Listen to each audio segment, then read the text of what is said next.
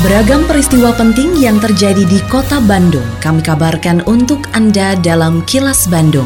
Diproduksi oleh LPS PR SSNI Bandung bekerja sama dengan Humas Pemkot Bandung yang disiarkan serentak oleh 40 radio anggota PR SSNI Bandung. Sejumlah informasi aktual kami hadirkan untuk Anda dan inilah informasi utamanya. Wali Kota minta travel umroh perhatikan protokol kesehatan. Sistem Blue E, hindari pemalsuan buku uji kir kendaraan. Pembangunan kolam retensi Gede Bage sudah mencapai 42 persen. Saya, Santika Sari Sumantri, inilah kilas Bandung selengkapnya. Wali Kota Bandung, Oded M. Daniel, menyambut positif dibukanya kembali pelaksanaan ibadah umroh meski di masa pandemi COVID-19. Ia berharap ibadah umroh ataupun ibadah haji ke depannya dapat berlangsung lancar dan tidak ada lagi hambatan, terutama akibat pandemi COVID-19. Kepada para penyedia jasa travel umroh, Oded pun menyampaikan agar tetap perhatikan protokol kesehatan. Begitu juga kepada para jamaah, Oded meminta mereka tetap menjaga stamina dan melaksanakan protokol kesehatan agar tidak terpapar virus corona. Alhamdulillah, Ma'alik ketika mendengar umroh ini sudah mulai dibuka, sudah mulai lagi. Tentu saja harapan Ma'alik, harapan kita semua tentu saja. Mudah-mudahan lancar dan mudah-mudahan ke depan ya umroh, bahkan haji saya kira bisa berjalan dengan lancar. Ya saya sampaikan kepada setelah kepada teman-teman travel umroh saya bilang tetap yang namanya protokol kesehatan harus diperhatikan Bapak itu saya.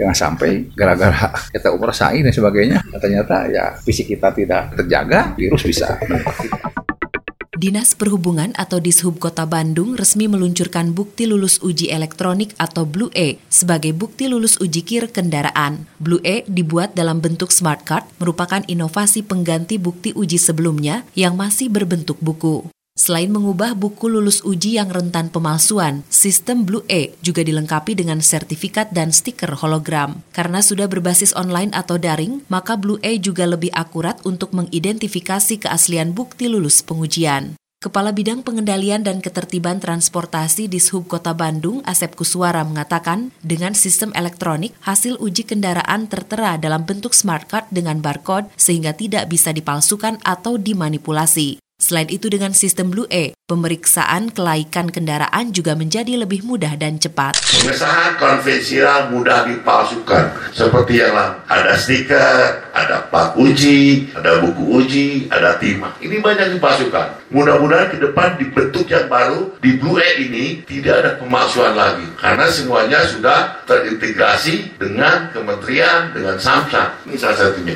Jadi penggantinya adalah Blue E, bukti lulus uji elektronik atau semangat. Direktorat Reserse Narkoba Polda Jabar menangkap dua kurir sabu-sabu yang diduga hendak mengedarkan narkotika jenis sabu-sabu berkualitas super. Dari tangan para pelaku, polisi menyita sabu-sabu seberat 1,5 kg. Direktur Reserse Narkoba Polda Jabar, Komisaris Besar Polisi Rudi Ahmad Sudrajat mengatakan, kedua kurir tersebut ditangkap di dua tempat yang berbeda. Seorang pelaku ditangkap di Kecamatan Cilenyi, Kabupaten Bandung, sedangkan pelaku lainnya ditangkap di Kecamatan Sukajadi, Kota Bandung. Menurut Rudi, kedua tersangka tidak saling mengenal, namun memiliki satu atasan yang sama yang masuk dalam daftar pencarian orang atau DPO. Atas perbuatannya, para pelaku dijerat Undang-Undang Narkotika dengan ancaman hukuman paling berat pidana mati atau hukuman penjara seumur hidup. Yang bersangkutan menerima perintah dari yang tersangka atas nama Nono masih DPO di Tanjung Priuk melalui telepon. Kemudian diperintahkan untuk mengambil tempelan di daerah Ciawi. Kemudian dibawa untuk ditempel lagi di daerah kami, daerah Gelong. Progres pembangunan kolam retensi di kawasan Pasar Induk Gede Bage, Kota Bandung saat ini sudah mencapai 42 persen. Keberadaan kolam retensi diharapkan bisa menjadi solusi dalam penanganan banjir di kawasan tersebut.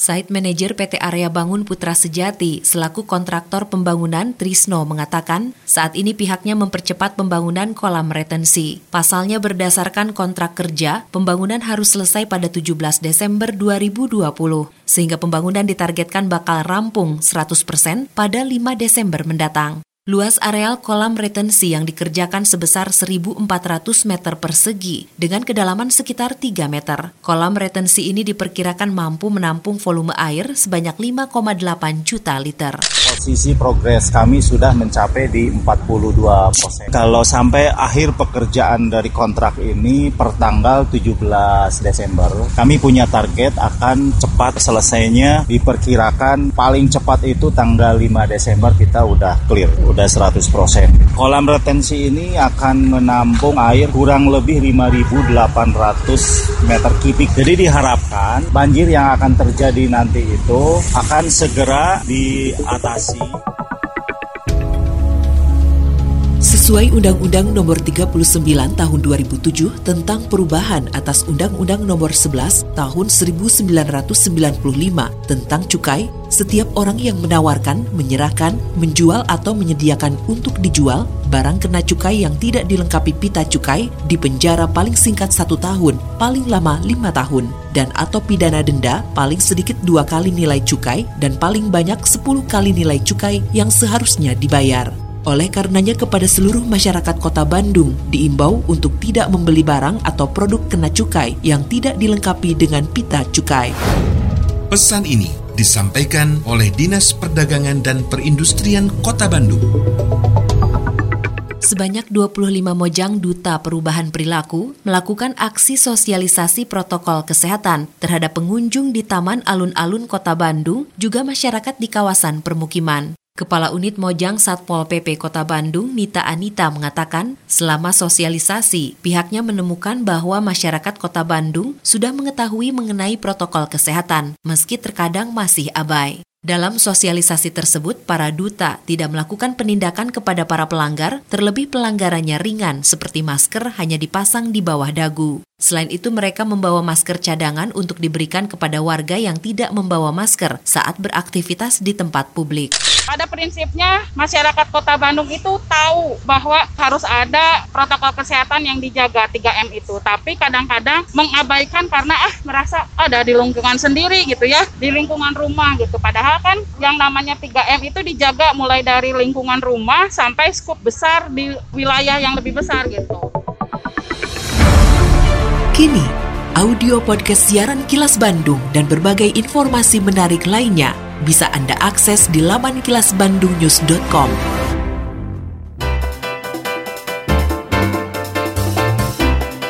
Berikut sejumlah agenda kerja para pejabat Pemkot Bandung Jumat 6 November 2020. Wali Kota Oded M. Daniel didampingi Wakil Wali Kota Yana Mulyana menghadiri secara virtual acara penandatanganan kontrak renovasi venue utama dan lapangan latihan Piala Dunia U21 tahun 2021 di Stadion Sidolik Bandung. Selain agenda kerja para pejabat Pemkot Bandung, informasi dari Humas Kota Bandung, yaitu Bandung Tanginas, merupakan bagian dari upaya mencegah stunting di Kota Bandung. Saat meresmikan Bandung Tanginas di Kecamatan Mandala Jati, Ketua TPPKK Kota Bandung Siti Muntamah atau Umi Oded mengatakan, Bandung Tanginas merupakan gerakan yang memberikan pengetahuan mengenai pangan aman dan sehat kepada keluarga yang terindikasi stunting. Gerakan ini menyasar kepada empat kalangan, yaitu ibu hamil, hamil, ibu menyusui, anak di bawah 2 tahun, serta balita. Menurutnya ada sebanyak 8.121 anak terindikasi stunting kekurangan gizi dan tersebar di 15 kelurahan dan 11 kecamatan di kota Bandung. Kegiatan yang diselenggarakan dan diinisiasi oleh TPPKK Kota Bandung tersebut akan terlaksana selama satu tahun yang dimulai sejak September tahun ini sampai September tahun depan. Sedangkan anggarannya, Umi Oded mengaku mendapat banyak dukungan berbagai pihak seperti BUMD, Basnas, tokoh masyarakat dan swadaya masyarakat. Demikian agenda kerja para pejabat Pemkot Bandung dan info aktual yang diterima redaksi LPS PR SSNI Bandung dari Humas Pemkot Bandung. Tetap patuhi protokol kesehatan di masa adaptasi kebiasaan baru untuk memutus penyebaran virus corona dengan selalu memakai masker, mencuci tangan dan menjaga jarak serta tidak berkerumun.